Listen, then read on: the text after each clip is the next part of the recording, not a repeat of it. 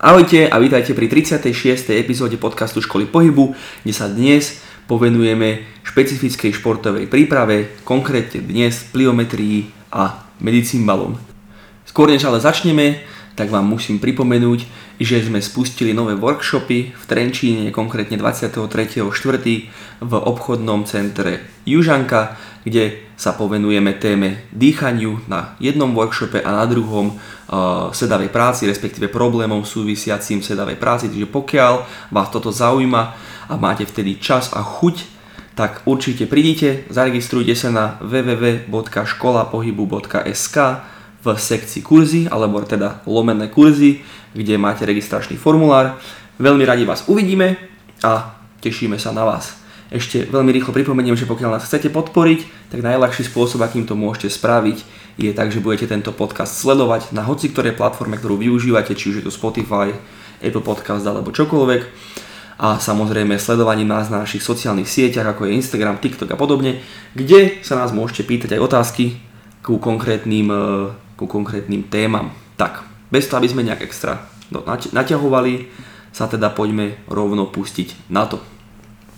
Tak poďme na to. Prečo by príprava športovca mala byť špecifická? Takže je asi jasné, že každý šport má nejaké špecifické nároky, nejaké špecifické potreby a tak samozrejme aj tá potreba, respektíve tá príprava, pardon, musí byť upravená pre tie špecifické potreby. Hej.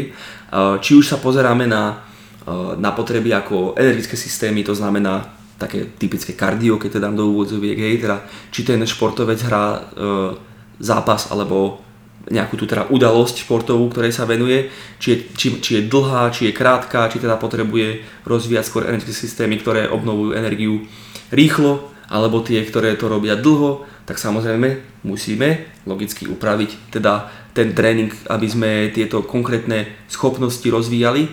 A takisto aj samozrejme každý šport má individuálne, respektíve špecifické silové nároky, čiže snažíme sa vybudovať konkrétnu silu. Nie každý šport chce potrebuje maximálnu silu. Mm-hmm. Respektíve potrebuje maximálnu silu, ale rel- relatívnu maximálnu silu. Nepotrebuje uh, nutne každý športovec byť najsilnejší, aký môže byť, pretože samozrejme väčšia sila je spájená s väčšou svalovou hmotou a nie je nutne s rýchlosťou.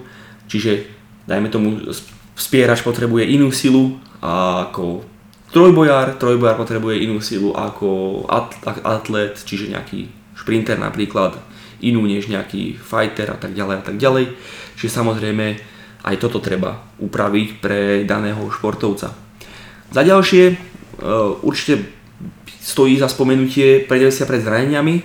A to z toho dôvodu, že môžeme športovca pripravovať na konkrétne rizika, ktorým sa vyvaruje, pardon, ktorým sa, ktorým sa môže stretávať v tom danom športe, lebo každý ten šport je samozrejme iný a tak aj tie zranenia teda sú, sú proste iné, respektíve samozrejme, že sú nejaké veci, ktoré sa často opakujú, ale tak e, inak sa môže šport, zraniť nejaký športovec, ktorý využíva veľmi horné časti tela napríklad, inak sa môže zraniť samozrejme šprinter, inak sa môže zraniť silový atlet a tak ďalej a tak ďalej. A vďaka tomuto môžeme konkrétne cviky alebo konkrétne metódy zamerať na e, tieto konkrétne potreby tohto športovca. No a v neposlednom rade e, zefektívnenie prípravy. To znamená, že môžeme z každej tréningovej jednotky vyťažiť viac, Môžeme sa zamerať na konkrétne teda potreby zase, ako som už niekoľkokrát spomenul a takým spôsobom môžeme naozaj toho športovca za kratší čas dostať ďalej a spraviť z neho celkovo lepšieho športovca, ktorý naozaj na tú svoju, na tú svoju udalosť je pripravený najlepšie ako môže byť. A veľakrát som to už teda povedal teraz, ale naozaj by som rád zdôraznil, že to ušetrenie toho času v tej príprave je, je niečo, čo sa nedá nejak keby na, vyjadriť, ako dobre to je proste, hej, lebo samozrejme máme len toľko času, koľko máme. Na tú prípravu, častokrát je menej toho času, než si ľudia myslia, hlavne keď pokiaľ pracujete hlavne s amatérskými športovcami, alebo respektíve so športovcami tu na Slovensku, kde málo, málo kto reálne sa môže na nejakých tých nižších leveloch zatiaľ nejak extra živiť hmm. tým. Takže naozaj tá efektivita tej tréningovej prípravy musí byť úplne niekde inde, pretože e, je to úplne iné, keď máte športovca, ktorý proste robí iba to a tým pádom sa môže pripravovať iba na to a keď máte niekoho, kto chodí do roboty doma ty kokos, rodinu, životy a tak ďalej. Mm, ešte, ešte ideálne, keď robí nejaké trojsmenky, tak to sa veľmi ťažko nastavujú tie tréningové jednotky. Však to, však to sa veľmi dobre poznáš. Presne. OK, no možno si teda povedzme, že ako sa nejako vyvinula tá silovo-kondičná príprava a prečo sa používa, dajme tomu nejaká tá pliometria alebo tie medicímbaly. Hej no, takže nie som nejaký historik, mm. Bez, bez toho, aby som nejakým spôsobom disrespektoval, dúfam, nejakých uh, starších trénerov a tak ďalej, tak do tohto sa až tak uh, nestaram. Ale kedysi sa o mnoho viac používalo naozaj akože v športe taká tá normálna silová príprava. Uh, myslím si, že taká, tak, toto, toto výrazné využívanie rôznej pliometrie a podobných vecí je mladšia záležitosť. Mm. A naberá to kvôli dobrým dôvodom na takom tempe, na takej popularite a to si samozrejme pridlížime, že prečo. Myslím si, že za spomenutie stojí najmä Juri Verkošanský, ktorý mm. je taký padre. padre pliometrie. ktorý je taký no. otec pliometrie. Uh, on, myslím, on, on, ak sa nemýlim, nenazval to pliometriou, on to nazval inak. Teraz si nespomeniem ako. Uh, Bol, bolo to nie, niečo s uh, nejakými dopadmi, alebo niečo no, také? Nepamätám si, ako to nazval. Ale ne, dočítate, sa o tom, dočítate sa o tom v jeho knihe Super Training ktorú určite odporúčam. Ja som mu teda ešte nedočítal, ale odporúčam ju. To je vlastne jeho kniha, e, ktorá je neskutočná a tam sa dozviete, ako to on nazval. Pliometria potom ten názov prišiel z Ameriky, mm-hmm. a kde sa to samozrejme začalo potom ďalšími trénermi viac popularizovať. Presne tak, to sedí. No, a čo to teda vlastne tá pliometria teda je, keď sa o nej bavíme, vysvetlíme si to. Takže pliometria je nejaký tréning, pri ktorom sa atlet učí pracovať s energiami v pohybe, Využíva sa pri nej SSC, čo môžeme nazvať niečo ako strečovo skracujúci cyklus. Vysvetlíme si neskôr, čo to teda znamená. Budujeme tu tuhosť miekých štruktúr, čiže rozumiete svaly, šlachy a tak ďalej. A učíme sa rýchlo generovať silu, teda budujeme explozívnu silu, učíme sa udržať a spätne využiť nahromadenú protichodnú energiu. Čiže to je samozrejme strašne veľa informácií, čo sme vám teraz dali, ale v rámci tejto epizódy uh, vysvetlíme teda, čo to všetko znamená. Využíva sa preto teraz, že v súčasnosti veda ukazuje, že je to azda najefektívnejší tréning pre budovanie explozívnej sily a špecifickej výkonnosti športovca. Aj najefektívnejší zase tým myslíme, že vieme v krátkom čase vyťažiť z toho veľa, v krátšom čase vyťažiť viac.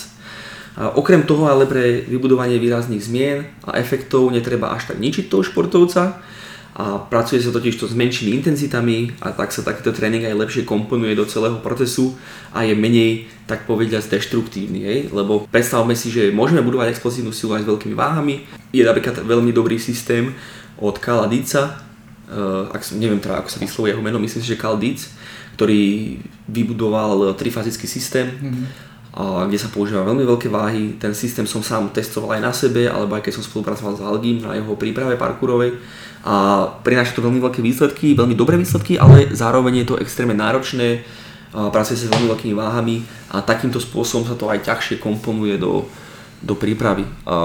Tie efekty by som si dovolil povedať, že nie sú nejak lepšie než pri pliometrickej príprave a tak si myslím, že tá pliometrická príprava naozaj je veľmi, veľmi efektívna a vie nahradiť práve že tréningy s veľkými intenzitami. To neznamená teraz, že športovec by nemal trénovať s veľkými intenzitami, vôbec to neznamená, že e, to nemá svoje miesto a čas a že sa to nemôže používať nejakým spôsobom, e, teda, že sa nemôžu oboje tieto metódy používať pre budovanie explozívnej sily, práve naopak, ale myslím si, že pokiaľ by som si mal vybrať iba jedno na, pre tento konkrétny cieľ, tak by som vzhľadom na všetko v súčasnosti, aj vzhľadom na názor teda múdrejších ľudí než som ja, ktorí sa venujú naozaj akože štúdiám a týchto, týchto problematík.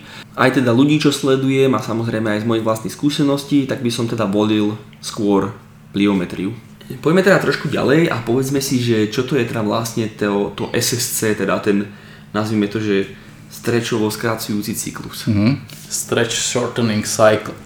No, ono je to zadefinované ako také aktívne svalové natiahnutie, ktoré následuje rýchle svalové skrátenie. A môžeme to rozdeľovať na tri fázy, a to excentrickú, amortizačnú a koncentrickú. Tá excentrická fáza je už samozrejme, ako je to popísané, že sval sa začína naťahovať vo veľ, veľmi nejakej rýchlej časovej perióde a vtedy v podstate tzv. intrafuzálne svalové vlákna, čiže svalové vretienka, zaregistrujú toto rýchle svalové natiahnutie a prichádza rýchla aktivácia týchto daných svalov, čiže agonistu, ktorý vykonáva ten pohyb. Vtedy sa vlastne ten sval stúhne a zastaví a prichádza tzv. tá amortizačná fáza, kedy sa táto energia, vybudovaná v podstate týmto nejakým zoskokom alebo dopadom, presunie ďalej do šliach a iných mekých štruktúr a následne pokiaľ teda je tá amortizačná fáza čo najkračšia, sa táto energia prebuduje naspäť do svalu a nastáva tá koncentrická fáza, kedy produkujeme nejaký pohyb asi väčšinou proti gravitácii. A podstatné je spomenúť to, že e, ideálne je a cieľ je ten, aby tá amortizačná fáza bola čo najkračšia. Lebo čím kratšia bude, tým menšie energetické úniky v podstate nastanú lebo energetické úniky nastávajú vtedy, keď je tá fáza dlhšia. Čiže napríklad šprintujeme a ten odraz z jednej nohy na druhú by trval príklad sekundu a nie 0,2 sekundy. Čiže už by tam boli energetické úniky. A tie úniky sú väčšinou vo forme tepla. Ak sa buduje v podstate v systéme teplo, tak sa buduje aj zase oxid uhličitý a tak ďalej a samozrejme prichádza nejaká systémová únava a je to nežiaduce. Mm-hmm. Takže tak toto nejako prebieha. Ako teraz zlepšujeme v pliometrickom tréningu toto SSC? No, v čistej podstate a v jednoduchosti sa snažíme, aby v podstate tie meké štruktúry, ktoré vykonávajú daný pohyb, boli čo najviac stiff, také tvrdé, tuhé. Čiže ta, tam nastáva taký ten prúžinový efekt, kedy naozaj tam neprichádza k tým energetickým únikom. Keby je ten sval prílišne taký vláčný a nedostatočne tuhý, že by sme mali na, napríklad nejaké obrovské rozsahy pohybu, čo je niekedy nežiaduce, tak uh, naozaj sa to veľmi spomaluje. Čiže my tam potrebujeme doceliť ten pružinový efekt. Najjednoduchšie to je asi na achilovej šlache nejako pre, preukázať. Čiže keď uh, napríklad robíme nejaký doskok, tak je veľmi dobré, keď ten človek dopadne čisto na špičky a snaží sa veľmi rýchlo zase spätne odraziť čo naj, najmenšou tou, do, no, tým dopadovým časom tak. Ale keby tie pety spadnú na zem a strávite tam sekundu, tak ten spätný odraz bude neefektívny a či už energeticky alebo aj danou výškou toho výskoku. Tak. Najlepšie sa to asi predstavuje naozaj na, na loptách. Vždy, vždy sa to snažím takýmto spôsobom svojim športovcom nejakým spôsobom vysvetliť, kedy si zoberiete tenisovú loptu a zoberiete si napríklad nejakú, nejakú hračkárskú loptu, ktorá je mekšia a zoberiete si nejakú tvrdšiu loptu ešte než tenisovú, tak keď je lopta meká, aj keď drží tvar a hodíte ju do, stenu, do steny pardon, hociakou silou, tak proste sa odrazí menšou energiou než tou, ktorou ju tam hážete. Čiže stratí veľa energie. Keď, ju tam, keď hodíte napríklad tenisovú loptu, tak sa vo všetkej pravdepodobnosti odrazí viac menej asi nejakou rovnakou energiou, predpokladám. Nie som nejaký fyzik, aby som to povedal presne, ale buď rovnako, ale možno trošku ešte silnejšou. A keby ste nejakú úplne špecifickú loptu, ktorá má dokonalú tuhosť, napríklad skvošovú loptičku, tak, hodili do steny, tak je dosť možné, že sa odrazí práve že ešte silnejšie. Mm-hmm. Hej, a toto iba ukazuje, že tá tuhosť je naozaj dôležitá preto, aby, aby sa toto stalo rýchlo. Totiž keď je niečo naozaj meké, tak si zase viete predstaviť, ak sa to tam tak rozplešti na tú stenu a tie úbytky energie sú naozaj veľké. A toto sa deje aj s nami a našimi telami a preto sa vlastne pri tom pri tom pliometrickom tréningu uh, učíme byť rýchlejší, efektívnejší a naozaj pracovať s týmito energiami. Tak. Tak si myslím, že to je ľahko pochopiteľné. Áno, tak je to pochopiteľné. Samozrejme, že sa tu ale okrem tohto učíme aj, sú tam nejaké aj neurologické adaptácie. Totiž vieme, že mozog vlastne ovláda všetko, to je, to je jasné, mozog je predsa nejakým, nejakým počítačom našeho celého tela a vlastne reaguje na nejaké tie vonkajšie vnemy a teda vlastne keď my dopadneme na tú zem, tak e, mozgu posielame nejaký signál, ktorý on potom e, musí vyhodnotiť a vlastne posiela teda zase on nejakú tú informáciu svalu, aby vykonal akciu. A my vlastne pri tom pliometrickom tréningu sa učíme toto aj zrýchliť, zefektívneť, aby to naozaj sa dialo najrychlejšie ako sa vie. A ono to znie možno hlúpo a šialenie, pretože tu sa bavíme o naozaj takých časoch, že to ani neviem zadefinovať proste extrémne malých, ale pri športovcoch si treba uvedomiť, že každé malé zlepšenie je veľké zlepšenie, každé malé zlepšenie je veľké zlepšenie, zaujímavá veta, ale je to tak? Tak, tak a, hrajú úlohu fakt, že stotiny. Presne. A čiže keď my to vieme aj takto z neurologického hľadiska zlepšiť, tak to môže znamenať, že ten atlet je schopný skočiť o kúsoček vyššie, to znamená, že je schopný generovať trošku väčšiu silu, to znamená, že ten fighter dá trošku silnejší kop a tak ďalej a tak ďalej. Čiže je dobré si myslím, že spomenúť aj túto časť teda toho pliometrického tréningu. Tak, Povenujeme sa teda teraz trošku prevenciálne pred zraneniami vďaka pliometrii, mm-hmm. ak teraz súhlasíš. Mm-hmm. A najskôr by som teda povedal takú dôležitú poznámku k tejto prevencii pred zraneniami a to je, že v súčasnosti vieme, že zraneniam sa nedá moc predchádzať, totiž zranenia sú veľmi nevyspytateľné, stať sa môže čokoľvek a nedá sa proste povedať, že tento človek má nejakú prevenciu pred zraneniami, že proste nezraní sa. Ale môžeme zredukovať týmito a inými tréningami isté konkrétne problémy. Pliometriou napríklad rôzne natrhnutia alebo natiahnutia svalov spodných končatín alebo rôzne problémy s kolenami. V jednoduchosti znižujeme riziko zranenia spôsobené rýchlým natiahnutím mekých štruktúr v rôznych pozíciách. Takže môžeme si predstaviť e, športovca, ktorý musí veľa meniť smer v, pri, špo, pri svojom športe, čiže to môže byť futbalista, konkrétny mm-hmm. príklad. Futbalisti majú veľa problémov s kolenami, typické ACL napríklad si myslím, že je veľmi, je veľmi časté. Je veľmi časté a e, niektoré štúdie dokázali, že pliometrick, pliometrickým tréningom sa podarilo znížiť počet týchto, týchto ACL natrhnutí. ACL je teda predný skrížený väz. Dobre som povedal? Áno. predný skrížený väz kolena a pliometrický tréning teda, ako vrajím, zredukoval to. To znamená, že stále boli, ale boli menej. A samozrejme, že toto sa dokázalo aj v iných príkladoch, čiže to je napríklad veľmi dobrý veľmi dobrý príklad na, na, tú, na tie problémy kolien, kolien. Potom samozrejme, keď e, viete veľmi dobre pracovať s tým SSC, kedy naozaj pracujeme s rýchlymi natiahnutiami svalov, tak logicky potom, keď nastane takéto rýchle natiahnutie v športovej udalosti, tak je menšie riziko, že dojde k nejakému natrhnutiu alebo natiahnutiu. Chceš tomu niečo povedať? Mm, no, že je to veľmi podstatné a naozaj aj často dosť opomíňané pri športovej príprave.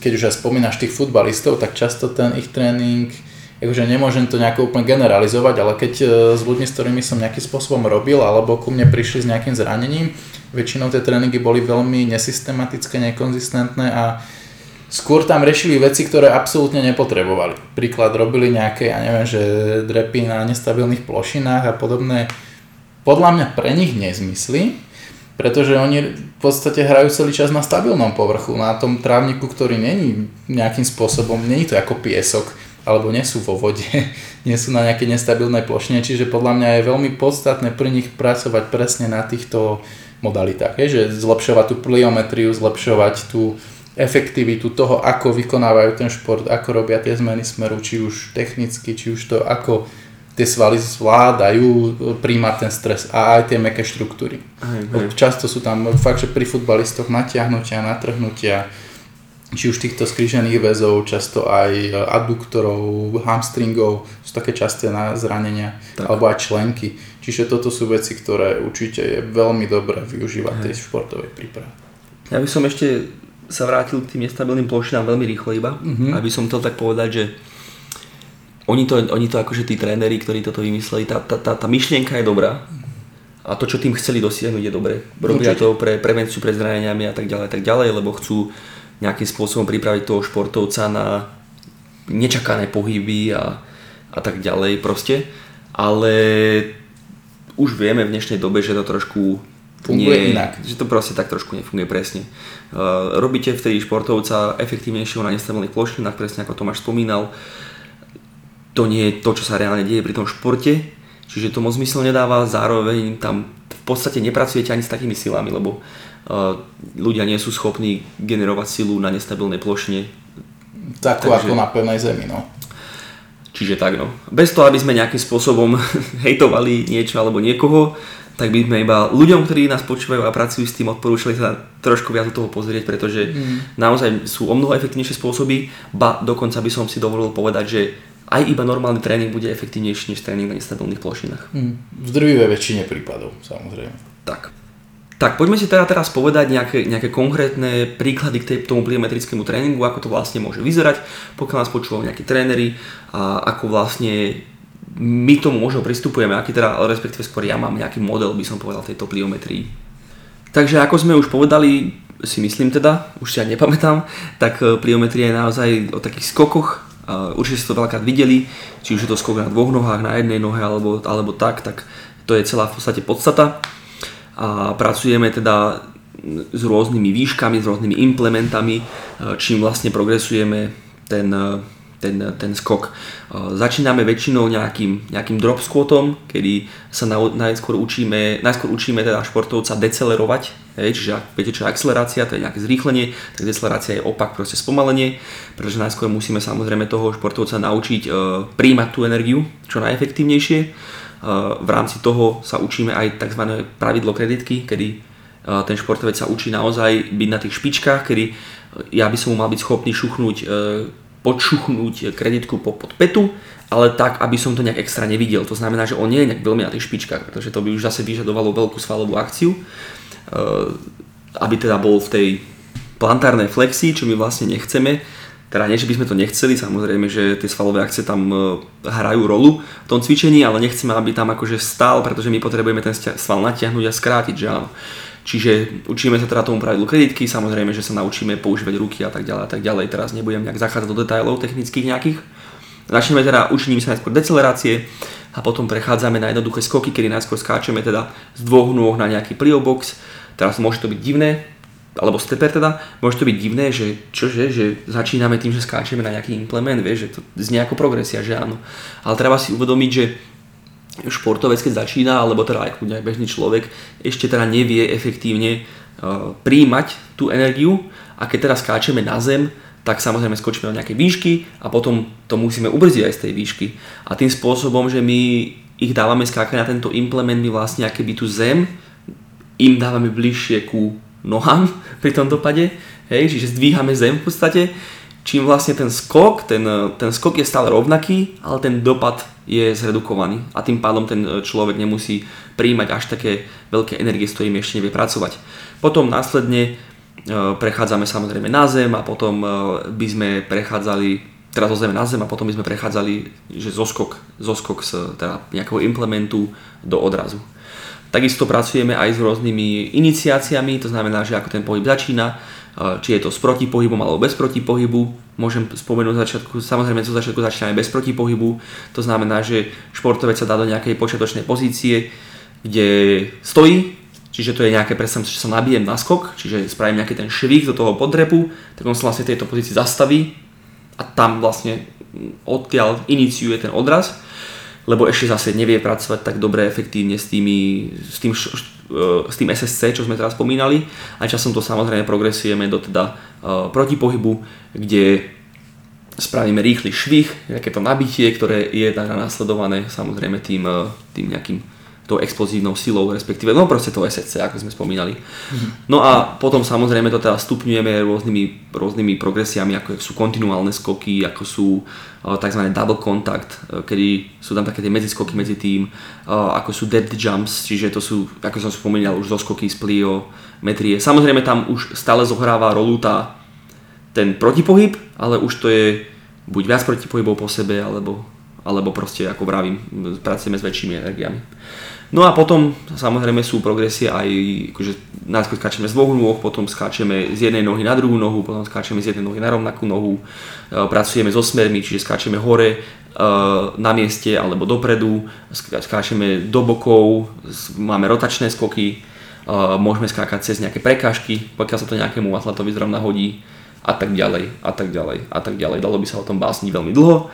A ja teda ešte v mojom modeli pracujem s nejakou progresiou, kde e, sa nad tým zamýšľame aj trošku z hľadiska nejakej e, e, motorickej kompetencie, kde teda pracujeme najskôr v pomyselnej nejakej sagitále a potom v nejakej frontále. frontále, áno, pardon, ďakujem, a potom teda v transverzále, čiže skôr, dajme tomu, že mám športovca, ktorý potrebuje skôr napríklad pracovať v tej frontále, hej, keď sa na tým tak zamyslíme, čiže to môže byť napríklad fighter, s ktorými teraz spolupracujem, čiže teraz spolupracujeme, že to môže byť skôr sa tomu atletovi dosť možno hodí skôr teda fakt, že laterálne skoky teraz zostaje na stranu a podobne, ale aj tak začneme najskôr v sagitále, pretože najskôr potrebujeme vybudovať kompetenciu v tomto smere, aby sme potom teda efektívne vedeli prejsť do tej frontálnej roviny. E, len vysvetlím sagitála v podstate predozadná rovina, čiže pohyby dopredu, dozadu, úplne v jednoduchosti. Frontála je v podstate bočná rovina, čiže nejaké úskoky do strán, zmeny smeru a tak ďalej. Tak. A to je asi všetko. Áno. Bez toho, aby sme zachádzali nejakých extrémnych detailov, lebo to by tu bolo zase na dva dní. A, a tak, možno sa tomu, keď vás tu bude zaujímať, môžeme sa tomu niekedy povenovať viac do detailu, že ako presne napríklad sekvencujeme ten tréning a tak ďalej a tak ďalej, ale Zatiaľ teda iba takto. A s tým by som rovno prešiel aj na medicín mm-hmm. a teda nejaký balistický tréning. Dobre? Dobre. Takže, balistický tréning je taký, kde sa robia cviky, v ktorých neexistuje excentrická fáza, ak teda nerátame nejaké to nabitie, teda nejaký ten protipohyb, alebo podobne. Čiže predstavíme si, že balistický tréning sú rôzne odhodenia, teda hody, alebo alebo tak. V podstate sú to asi iba hody, by som povedal. Že áno. Takže uh, kedy sa využíva? Využíva sa opäť pre budovanie explozívnej sily. No niečo, čo na prvý pohľad nie je jasné a veľa ľudí si to aj neuvedomuje, tak uh, sa využíva pre niečo, čo by sme mohli nazvať kinetické prepájanie. Kinetic linking po anglicky, kedy sa učíme efektívne prepájať energie spodnej a hornej časti tela. Mm. Čiže pre príklad, keď chcem efektívne odhodiť od hrude medicymbal, čiže to je taký typický proste chest pass, uh, asi hej, to je asi taký najtypickejší si myslím, príklad toho, čo, čo sú teda medicimbaly, tak energiu iniciujeme vždy spodnými končetinami a následne ju umocňujeme hornými, teda respektíve, pardon, vždy. Samozrejme záleží od toho, ako ho chceme hodiť, ale keby vám dá medicimbal do ruky a poviem, že hoďte ho najrychlejšie ako viete, a teda viete efektívne pracovať s svojím telom, tak tú silu budete iniciovať, tú energiu budete iniciovať spodnými končetinami, ktorými sa tak zariete do zeme a tak ďalej. A následne ju umocníte hornými končetinami, kedy sa snažíte, keby ste sa snažili zredukovať potenciálne nejaké úbytky energie zase, ba dokonca práve, že ešte nabrať energiu viac a tak vygenerovať čo najväčšiu silu za čo najmenší čas. Mm-hmm. Tak, dáva zmysel? Áno, dáva. Ono v podstate len k tomu dodám, že ono to súvisí aj s uh, tými mekými štruktúrami zase. Tuto už sa skôr môžeme baviť o nejakých fasciálnych zreťazeniach, kedy však tých uh, reťazcov je viacej, ale také základné sú tri funkčné, čiže úplne v jednoduchosti nejaký predný, zadný, bočný. Nech tu tiež nezachádzam do detajlov. Najskôr povedz, čo je to fascia. Fascia, no, hm, akože ono je to tiež tak ťažko zadefinované, ale v podstate je to svalový obal je to nejaká, jak som spomínal, meká väzivová štruktúra, ktorá obahľuje v podstate nie len svaly, ale aj kosti, vnútorné orgány. Je to taká kontinuálna sieť, ktorá obchádza celé naše telo. Tak, no a takéto rôzne zreťazenia na tele máme a v podstate vďaka tomu, že presne ako povedal, iniciujeme ten pohyb zo spodných končatín, tak tá energia sa prenáša cez túto fasciálnu sieť až smerom nahor a taktiež vieme ten hoc efektívniť a tiež využiť nejakú tú energiu, ktorú potenciujeme cez tie spodné končatiny a zmocníme to tými vrchnými končatinami. Tak, tak. Všetci, čo nás počúvate a boli ste niekedy na nejakom boxovom tréningu, tak určite viete, že sa tam úder učí vždy takým spôsobom, že vám vysvetľujú, že to vychádza z bedier alebo z nôh. Takisto si môžete predstaviť, určite ste niekedy hádzali niečo veľmi do diálky. Sami viete, že keď, si, keď sa rozbehnete a keď spravíte čo ja viem, nejaký nákrok, aspoň tak to hodíte ďalej. A pritom, keď sa tým zamyslíte, čo má ten nákrok s tým hodom, v podstate nič.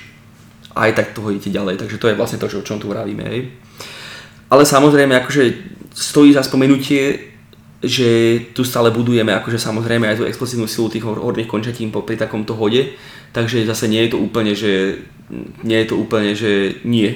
Práve to je tá krása toho medicínbalového tréningu, že, že, že je to aj aj že je to zároveň aj budovanie teda explosivity e, vrchu tela a zároveň je to aj tento kinetic linking. A teda zase ako, ako teda to z toho rovno vyznie, tak je to zase čo? Efektívnejšie. Presne tak. Robíme viacero vecí naraz, učíme človeka uh, efektívne používať svoje telo, učíme ho učíme ho vlastne aj šetriť energiu v podstate. Pretože Určite. takýmto spôsobom, takýmto spôsobom, keď sa človek naučí fakt byť explozívny, byť uh, v pliometrii dobre tuhý, dobre mať ten kinetic linking a tak ďalej, tak nachádza, dostávajú sa, nastávajú menšie úbytky energie a na to, aby vykonal dané pohyby, potrebujeme, potrebuje v podstate menej energie. Presne tak. A tým pádom, čo? Dajme tomu, že máme fightera, vydrží namiesto 5 kôl 6 kôl, mm-hmm. namiesto 6 kôl vydrží 7 kôl a tak mm-hmm. ďalej a tak ďalej. Presne tak, pretože keď veľmi efektívne pracujete s týmito mekými štruktúrami, ako sú teda fascie, väziva, šlachy, že naozaj viete z nich tú vstrebanú energiu spätne teda nejako vyprodukovať cez e, svoje svaly, tak naozaj spotrebujú tí športovci o dosť menej kalórií, vytvorí sa, ako sme spomínali, menej tepla a v podstate je to taká free energia, ktorú len využívate už nejakým tým pohybom kinetickým, ktorý vytvárate. Presne. Presne. Takže tak no, kedy ten medicimbal sa dá využiť, to sú samozrejme možné prípady, nejaké, nejaké, pre nejakého športovca, ktorý má teda úplové športy, je to úplne jasné. Tam to netreba nejakým spôsobom spomínať, ale samozrejme môže to byť hociaký šport, ktorý, ktorý potrebuje tento kinetic linking. Hej. Čiže také jednoduché príklady sú samozrejme, hej, že hodoštepom a takéto srandy, to, to je úplne jasné.